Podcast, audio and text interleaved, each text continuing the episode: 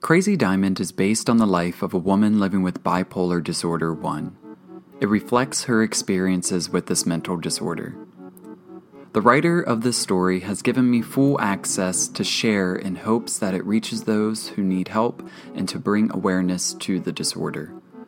The writer wishes to remain anonymous. The content in Crazy Diamond may be triggering, and we recommend the assistance of a medical professional for help and diagnosis.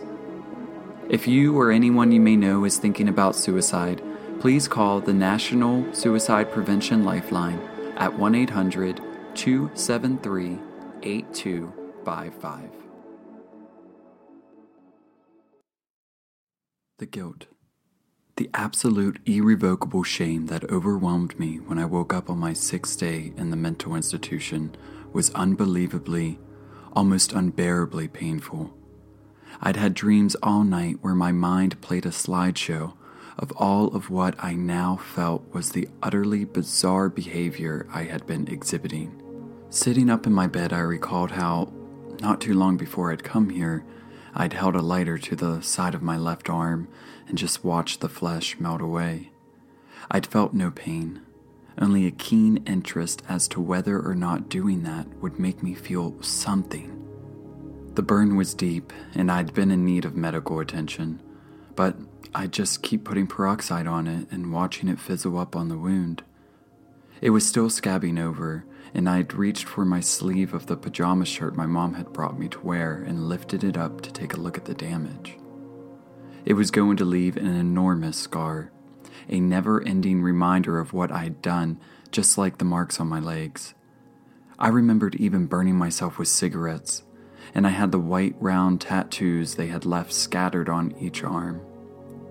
I felt like it couldn't have been real, that I couldn't be capable of such self destruction. But here was the proof of it right in front of me, stamped all over my body.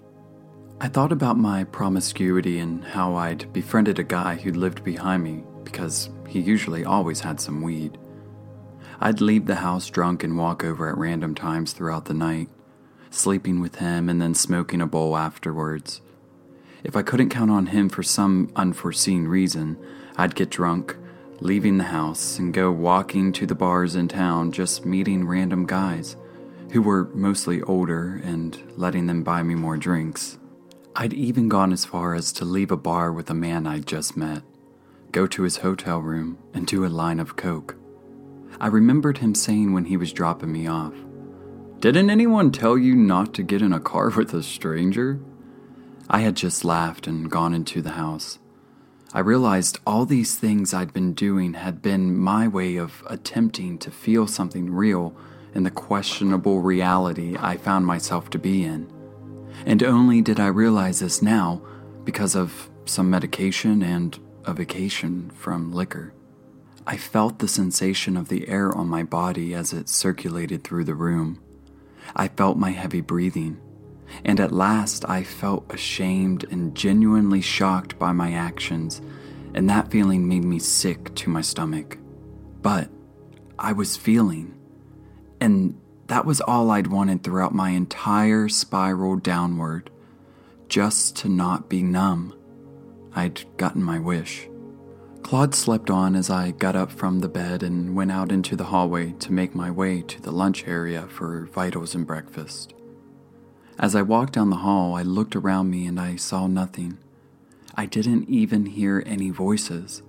I just felt normal.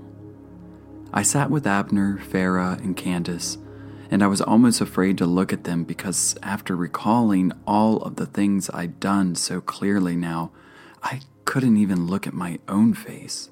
You look distressed, Candace said to me as I sat down. Are you doing okay? I kept looking down but answered. I just can't believe how ridiculous I was acting before I came here. I feel so embarrassed, so stupid. I told her, pushing away my breakfast tray. I was much too involved in my head right now to eat. I told you about me, didn't I? We're all here because we needed help. Me especially.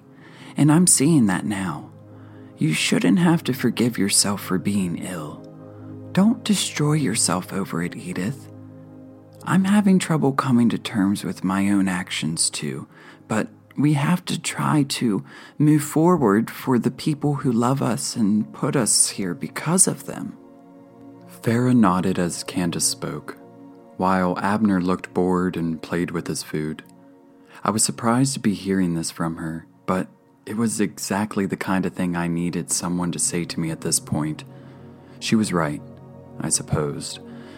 Could I really blame myself for an illness that poisoned my mind?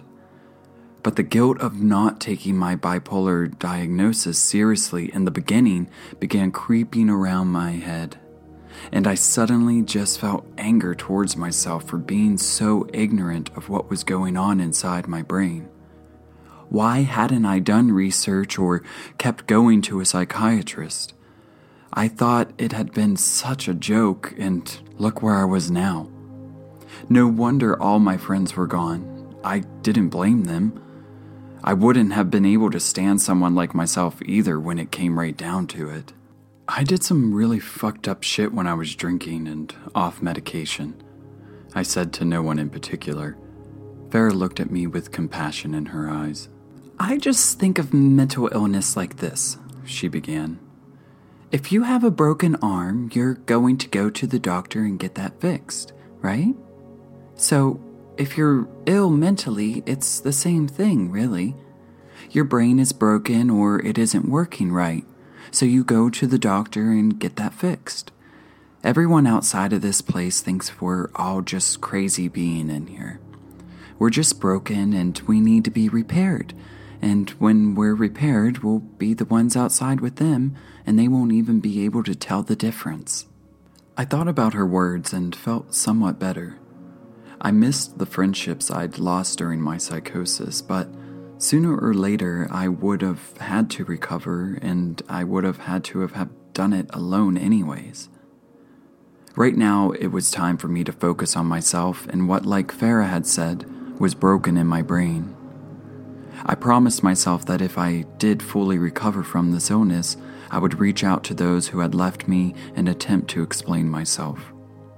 So, in this cruelly illuminated reality, I knew that only I could save myself from me and when it was announced that group was beginning, I got up and went into the lounge to participate this time. Farah and Candace joined me, and Claude was thankfully still asleep, so she didn't come with us. Abner was called in to see the doctor, so he couldn't come, but he never attended any of the groups anyway, except for AA every day. This was my first time, we sat down at a table, and the woman with the short blonde hair and puckered nose stood at the front of the room so everyone could see her. There were worksheets laid out in front of us with a circle on each of them, and little pieces of the circle were sectioned off with lines. I see some new faces here this morning, so I'll reintroduce myself. I'm Barbara, and today we are going to write down in the parts of each of our circles the qualities that we like about ourselves the most. This can always be somewhat difficult when you're feeling down, but the idea of this exercise is to boost self esteem and make all of you think about the good parts of yourselves that you may be overlooking right now. We'll also be reading some Bible verses that I picked out special for this morning's group. There should uh, be a pen next to each one of you, so go ahead and start. And let's bring some confidence into this room. I took the black ink pen that sat next to my paper. I stared at the circle, but I couldn't think of a single thing to write. What did I like about myself? I hadn't thought of it in a long time because I'd been lost in a sea of self hatred for so long. How was I supposed to come up for air now? I chewed on the tip of my pen and watched as everyone began to write. I finally wrote down the word loyal in one of the sections of the circle. I suppose that was something I'd always liked about myself. I considered myself a good friend before any of this had happened, and I always was there for my friends. I sat again, writing nothing after that, then I decided to put down kind in the next section. After all, I didn't consider myself to be a mean or inherently bad person, so that would do. I wanted to put down creative because I loved to write and to draw, but I hadn't done those things in so long it felt like a lie to me. Plus, I didn't think my writing was any good. Let's have a look at what we all came up with and discuss, said Barbara, her words shattering my momentary concentration. Everyone began to talk about their specific liked qualities, and when it finally came to me, I told everyone the two I'd written down. That was all I came up with, I said, and Barbara smiled and nodded. That's okay, Edith, she told me reassuringly. Maybe you will think of some more later today. At least it will be on your mind. Now, let's see what verses I've picked for today's session. We'll read them one by one, and if anyone wishes to discuss a certain verse that resonates with them, please feel free to do so. She pulled out a Bible that had multiple markers in certain places of its pages, and she opened it up and sat it down at the table with everyone as she began to read the first passage. Therefore, I tell you, do not be anxious about your life, what you will eat or what you will drink, what you will put on. No one said anything about what she just read, but I felt like it had pertained to me because I'd been so overcome with a sense of hate for my body that I stopped eating before I got here. This God was telling me not to worry about it anymore, and I realized how exhausting it had been to have my weight on my mind every fucking second of the day. I wanted to let it go, and so in that moment, I did. So do not fear, for I am with you. Do not be dismayed, for I am your God. I will strengthen you and help you. I will uphold you with my righteous right hand. Barbara looked around the table, and her round blue eyes settled on me. Edith, do you have any feelings you want to share about this one? I feel like God didn't help me when I needed Him. I've felt alone in a darkness I couldn't pull myself out of for so long, and where was He? I said. Everyone was silent, and Ray, who I'd just noticed was seated at the end of the table, looked up. He was right there, with you, he said. He didn't make eye contact with me, but instead spoke directly to the wall. He was there. He is here. He's looking for you in the dark so he can reach in and pull you out. Everyone sat silent as Ray began to mutter to himself incoherently again. And he got up from the table and made his way over to the couch, where he began a conversation with another unseen person. Barbara stared at him and then looked back at me, and I could tell she was momentarily lost for words. When the group ended, I couldn't stop thinking about what Ray had said to me. But my thoughts were interrupted by Claude, who bounced over to me as I sat on one of the couches waiting for AA to start. She plopped down beside me and blurted, Abner got released today. He's gone. He said bye to me because I saw him at the door while he was leaving, but he left without talking to anyone else. Weird, huh? I thought about Abner being gone and then I remembered him telling me he was wanted by the law. I had never known what to think about him in the first place, and although I appreciated the bracelet he'd given me, I didn't think I would have had much to say to him when it came to a goodbye. I was surprised he hadn't talked to Farah before leaving, though. She was seated on one of the lounge chairs in front of me, and at hearing the news, her eyes became glassy and she got up and exited the room without a word. I supposed Abner was just a frequent flyer, making his way in and out of places and meeting people who really probably meant nothing to him. It was like he'd had his fun here and he was just done.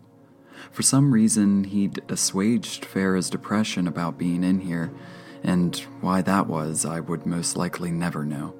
I shrugged at Claude and started listening to the television that Louise had turned up. Karen looked over at me and smiled and Claude got up, I was assuming to continue to spread the news of Abner's abrupt departure. Want to play some cards? Karen asked. I nodded, and we got up and went to the group table. She began to shuffle and proceeded to teach me a game she called golf. The games were short, and we'd played three when she finally said, I really don't want to go back home tomorrow. That's when the doctor says I can go, but I don't want to. Isn't that terrible? I know my kids miss me and I miss them too, but I don't feel ready just yet to face it all. To face what? I asked, setting down my cards as she did the same. She ran her fingers through her tousled brown hair and sighed. So I'm guessing you never saw anything about my family in the news? I was confused by this. Why would I have seen your family in the news? I asked, bewildered. Karen scooted back in her chair and put her hands in her lap. Well, I guess I'll just tell you since everyone else knows, she began, and she heaved a heavy breath. My husband had this friend, a guy who became a family friend over the years. One day he comes to me and my daughter and asks us if we want to ride up to see this friend and hang out for a while. Of course, we went with him, but when we got there, the door to the house was open. My husband always carried a gun, so he said he would go first inside and to check to make sure everything was all right. My daughter and I had waited, and then he came back up shortly after and said he couldn't find our friend. My daughter and I went inside, and for some reason, I still don't know to this day, I decided to check the basement. I found Mark in a pool of his own blood, face down on the concrete floor. I'd never seen anything like it. I started screaming, just going off my rocker.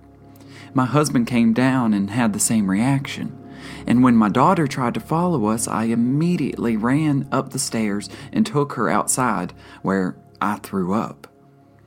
We called the police, and we were there for hours answering questions. She stopped talking and looked into the distance like she was picturing the memory right before her eyes.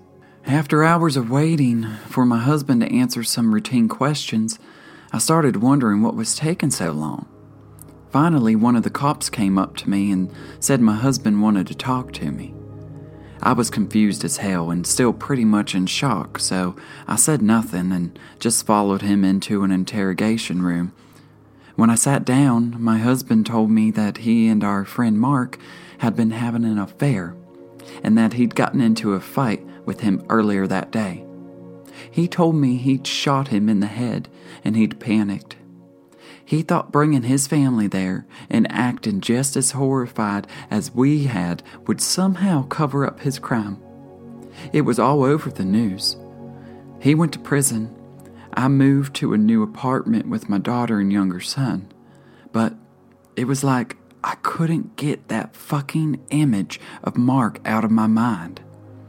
I just kept seeing it over and over again and thinking about what my husband had told me, thinking about how he had never been the man I thought he was. I just lost it. I lost my entire fucking mind. So they sent me here with all the loonies, and now I'm supposed to go back and just be okay?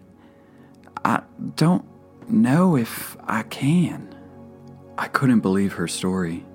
Since I'd met her, I'd thought of her as the one who seemed to have it the most together. I was amazed at how calm she talked about what had happened, and I was astonished that she could even talk about it, period. Everything doesn't have to be okay when you go back, I told her. You just have to take it a day at a time so you don't find yourself back here with all us loonies. She smirked when I said this, and I smiled back at her. You can do this, I said. Thank you. She spoke with relief in her voice, as if she'd been holding this in all day. I was glad she'd gotten it off her chest, even though I didn't consider myself the best person to be giving life advice right now. What I'd said to her seemed to calm her, though, and I was thankful for that. Ridiculousness is back on. I'd better go watch it with Lou. You're welcome to join us on the new bed we made for you. Laughter is good for the soul. She winked, but I declined the offer and exited the lounge. I decided to walk up and down the halls for a while to clear my head of Karen's terrifying story and to think about what Raziel had said in the group earlier. I began pacing up and down the hallway, my hospital socks becoming dirty from the floors. Ray came out of his room when I was walking back for the third time, and he stared at me. Did you mean what you said earlier? About God? I asked, wondering if he could even hear me.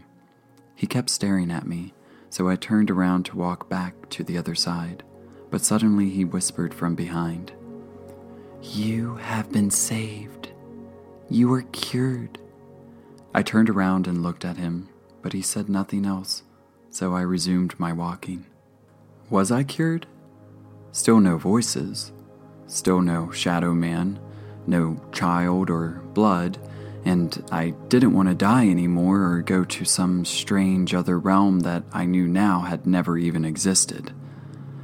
I had been saved, and the one who had done it was my mother the minute she had checked me into this place I thought was such a fucking joke in the beginning. She saved me, and I saved me, and Dr. Navarra saved me, and Barbara saved me. Candace and Farah were saving me every day, and even Claude was saving me. I wasn't in the dark anymore, and I was beginning to let go of my guilt. I am not broken anymore, I said aloud. I am vindicated.